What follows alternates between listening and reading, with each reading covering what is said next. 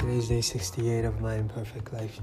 Life. Shout out to Annie for making a podcast on my behalf yesterday. That was pretty cool.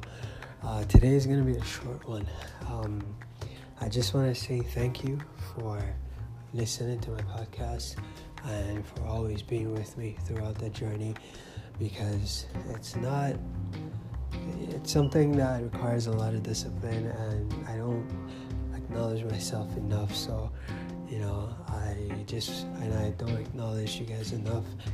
You know, I just want to say thank you for, you know, listening to me, for keeping up with my life, my imperfect life. And um, yeah, the journey has definitely been an up and a down one, ups and down. And um, I've got gratitude. That's it. I've got nothing but gratitude. That's all I have. And, uh, because I'm alive to be a part of this journey. You know, I once witnessed a coffee go down, disappear right below the ground. And to be quite frank, I really turned my, that, that really made my heart beat a bit faster. Made me to realize, man, it's not worth stressing about anything at all. Enjoy your life.